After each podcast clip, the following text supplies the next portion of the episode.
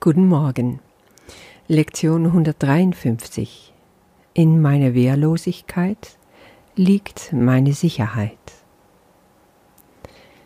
Die Welt bietet keine Sicherheit. Sie wurzelt im Angriff und alle ihre Gaben der scheinbaren Sicherheit sind illusionäre Täuschungen. Das ist schon mal ein wichtiger Auftakt.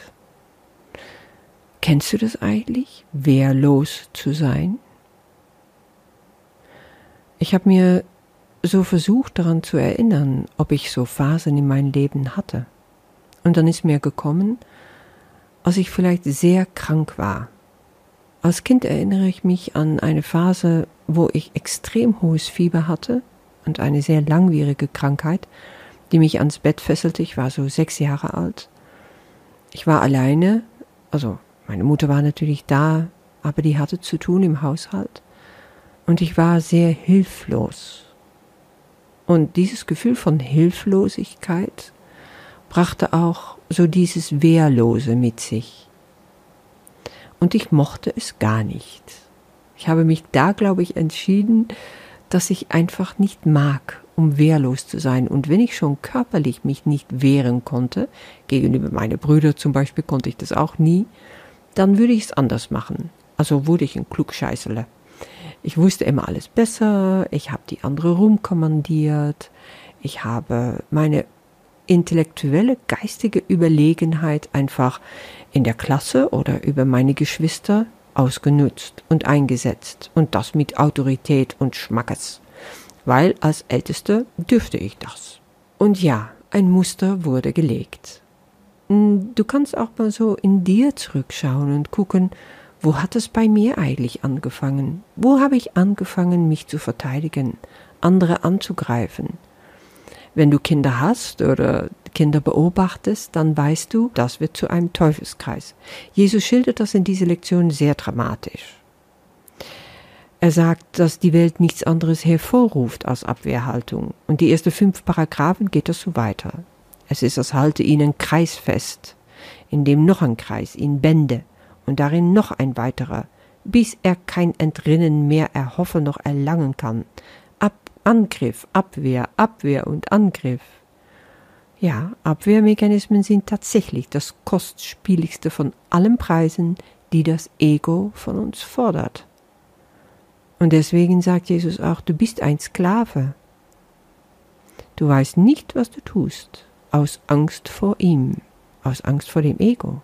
Aber ehrlich, schau da mal hin. Hat dir dieser Kreislauf von Angriff und Verteidigung je irgendetwas gebracht? Meine Fantasien, irgendein Superhero zu sein und stärker zu sein wie alle anderen und fliegen zu können und davon zu kommen. Solche Fantasie hat vielleicht jedes Kind, ich weiß es nicht. Das hat mir nichts gebracht. In meine Fantasie konnte ich fliehen. Und ich war ein Tagträumer, also bin immer nur geflohen in meine eigene Fantasiewelt. Aber so, in dem Alltag, konnte ich mich gar nicht so wirklich behaupten.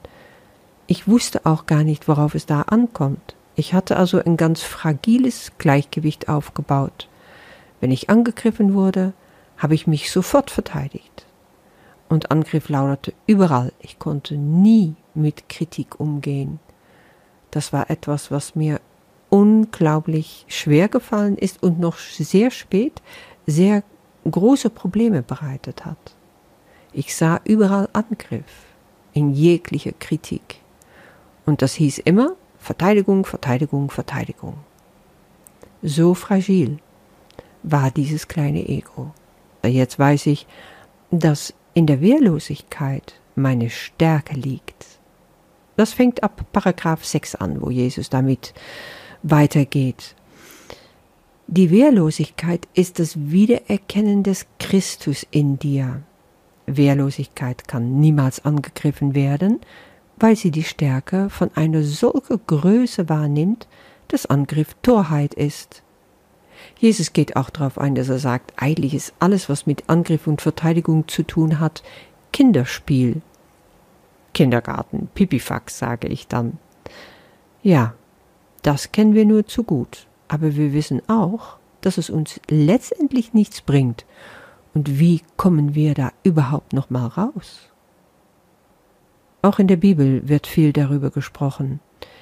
Paulus sagt zum Beispiel in 2. Korinther 12, Vers 9, er erinnert da an, an Jesus und was Jesus gesagt habe. Jedes Mal sagte er, meine Gnade ist alles, was du brauchst. Meine Kraft zeigt sich in deiner Schwäche. Und nun bin ich zufrieden mit meiner Schwäche, damit die Kraft von Christus durch mich wirken kann. Das meinte Paulus.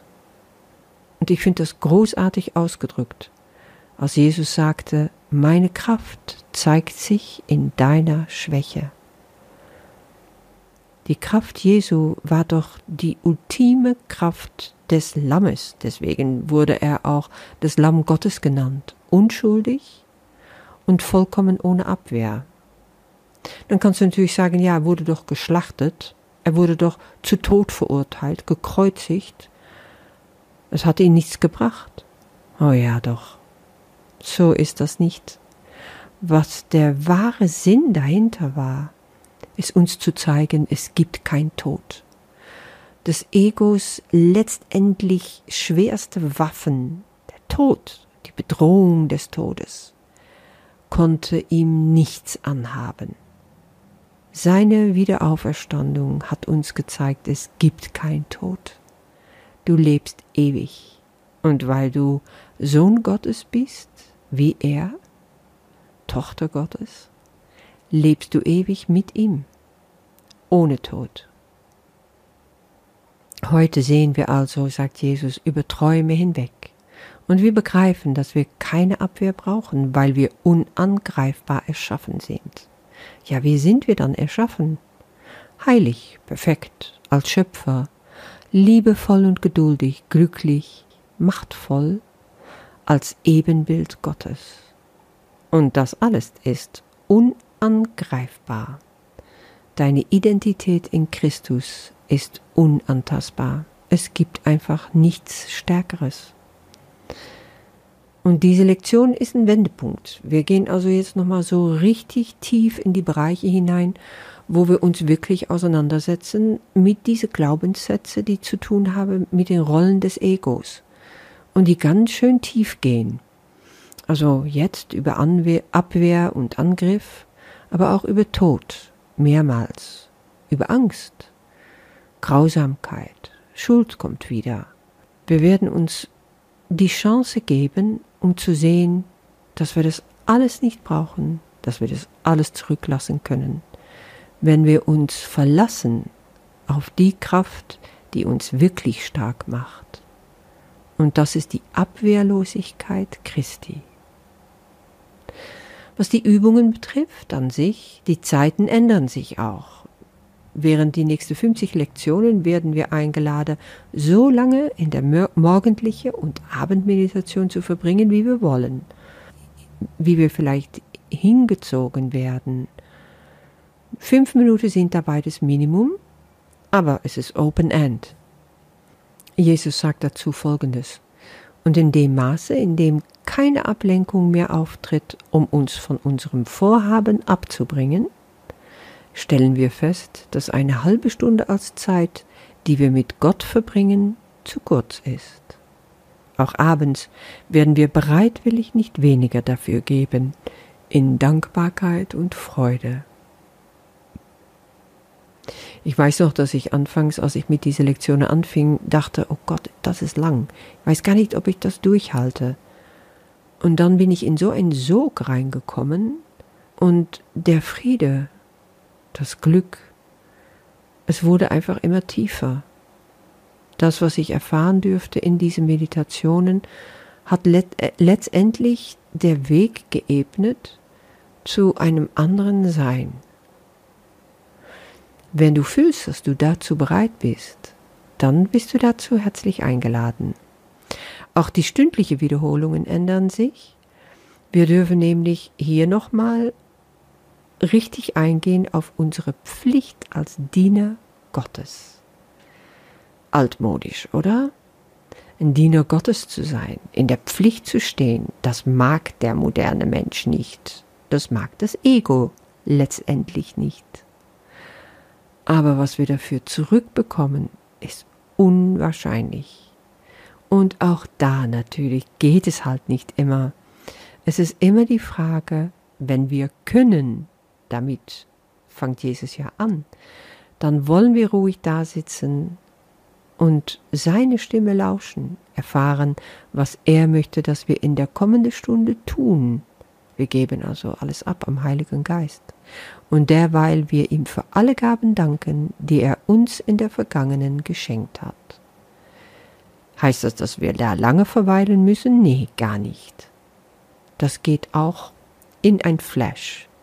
Ich merke oft, indem ich einfach mich besinne, oh ja, was mache ich jetzt? Heiliger Geist, zeig du es mir.